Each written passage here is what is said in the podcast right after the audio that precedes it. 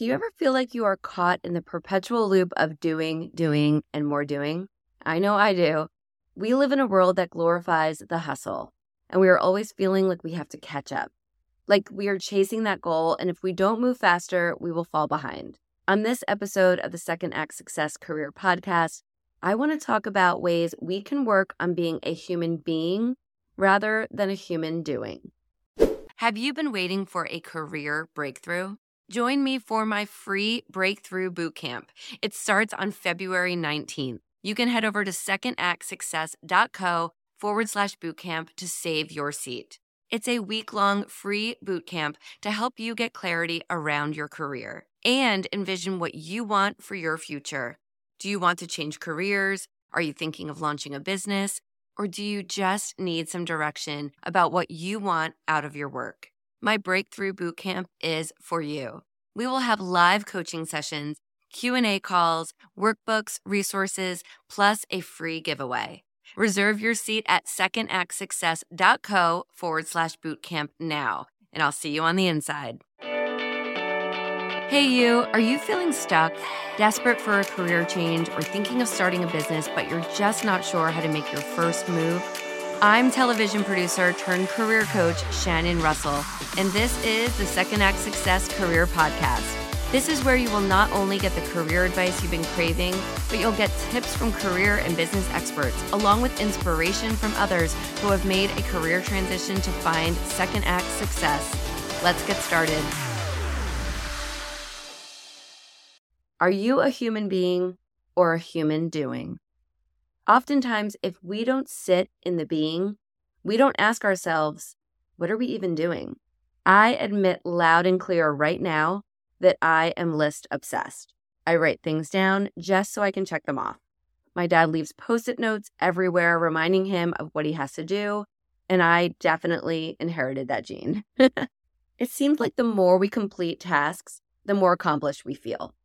But here's the catch it can lead to burnout, stress, and feeling totally out of touch with ourselves, especially when we're doing, doing, doing. Sometimes I think I suffer from time anxiety. I often think I'm running late, or I'm running out of time to accomplish something, or I'm behind. Have you ever felt like you're just always behind or never catching up? Okay, now enter the world of mindfulness. It's the practice of being present, and really living in the now. And even while we are working towards a goal or a change in our work in our life, being present in what it is that we're doing. It may sound cliche, but it's a game changer for many, as it's proven to actually help people accomplish more over time simply by being present with yourself. You are being present, you are being. Mindfulness is like hitting the pause button on all of life's chaos and just appreciating the moment or the stage that you're in. Are you being mindful? I am not being mindful. I am going to admit that I have not accomplished living a mindful life. I am trying hard. I have a coaching client who is a mindfulness coach, and I'm trying to learn some tips from her about really being present in the moment. And it's hard. It really is hard when you have a million things going on. But the more I study it, the more I read about it and really try it, I see the difference. I see the benefits in pressing pause. I see the value of just being present, of being mindful to just be. So let's talk about the art of being. It's not about ditching goals, it's about finding that sweet spot between your ambition and your contentment, your true happiness. It really is about the little joys in life, right? Finding time for self reflection, for forming connections with others, for celebrating the little moments that happen every day. Maybe it's putting a puzzle together with your kids.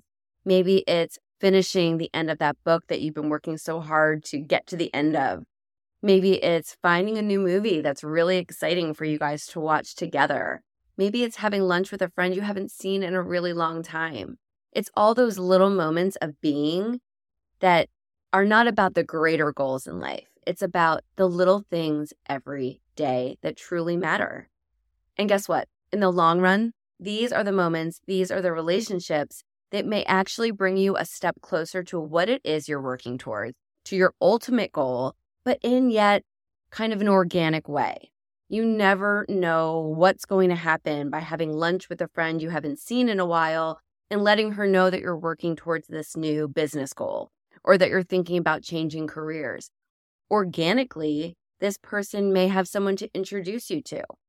This person's company might be hiring.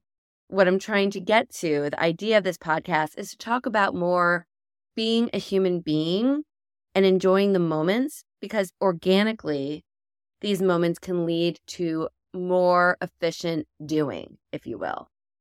Okay, so it's easy to say, yes, we should do more being and we should do less doing. But how do we really break free from the productivity trap of doing and focus more on being?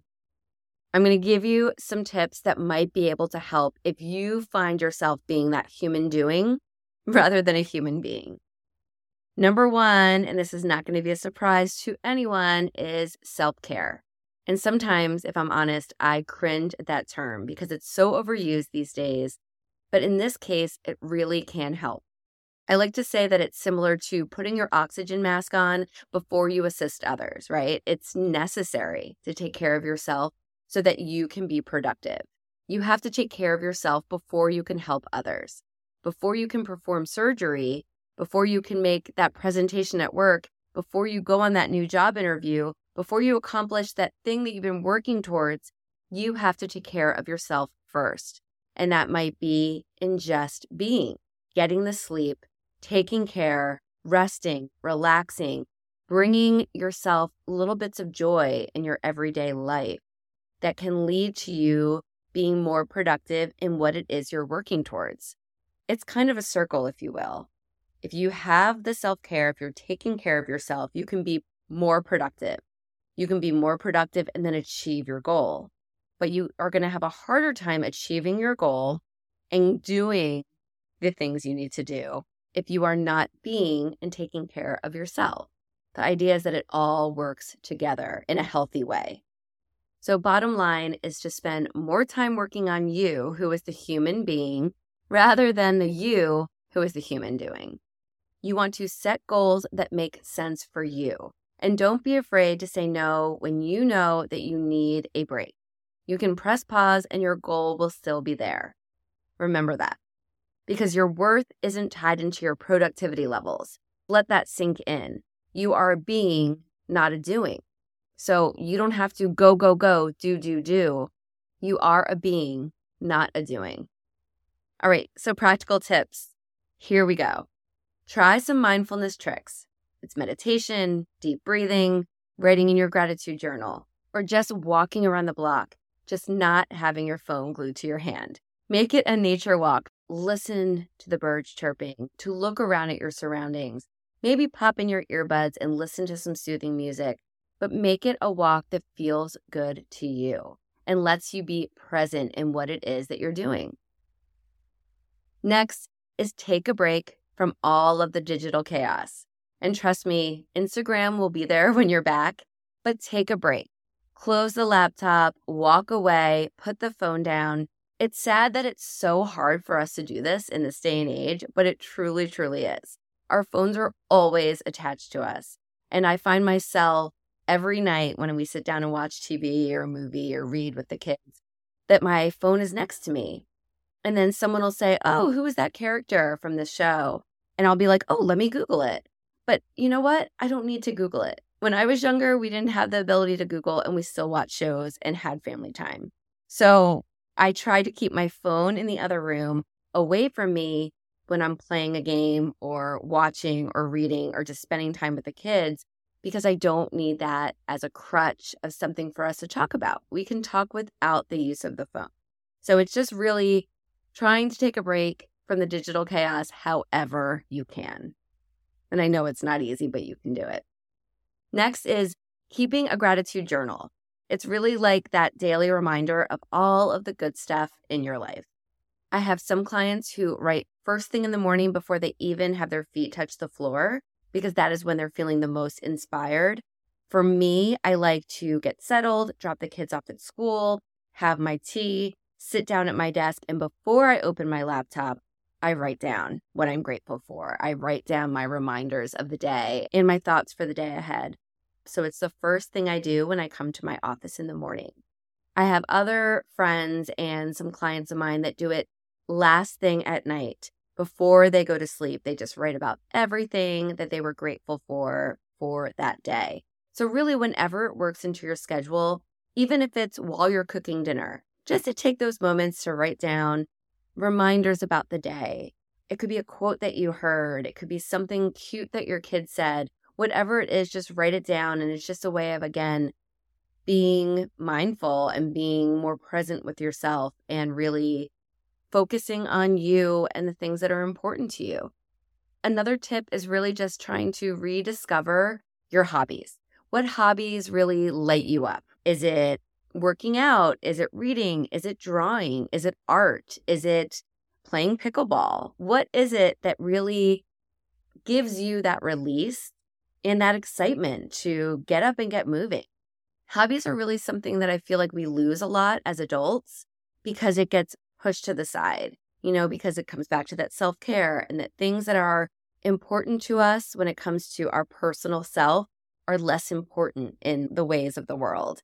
And society paints it that if we are doing something that is important to us, it is almost an act of selfishness because we should be serving others and being there for everyone else except for ourselves. And you know what? We have to take that back. We have to find those little things that make us happy. It could be something so simple as listening to a podcast and drinking a cup of coffee. It can be driving the long way home so that you can talk to a friend in the car. Whatever it is, it's something that is your hobby, something that is your escape.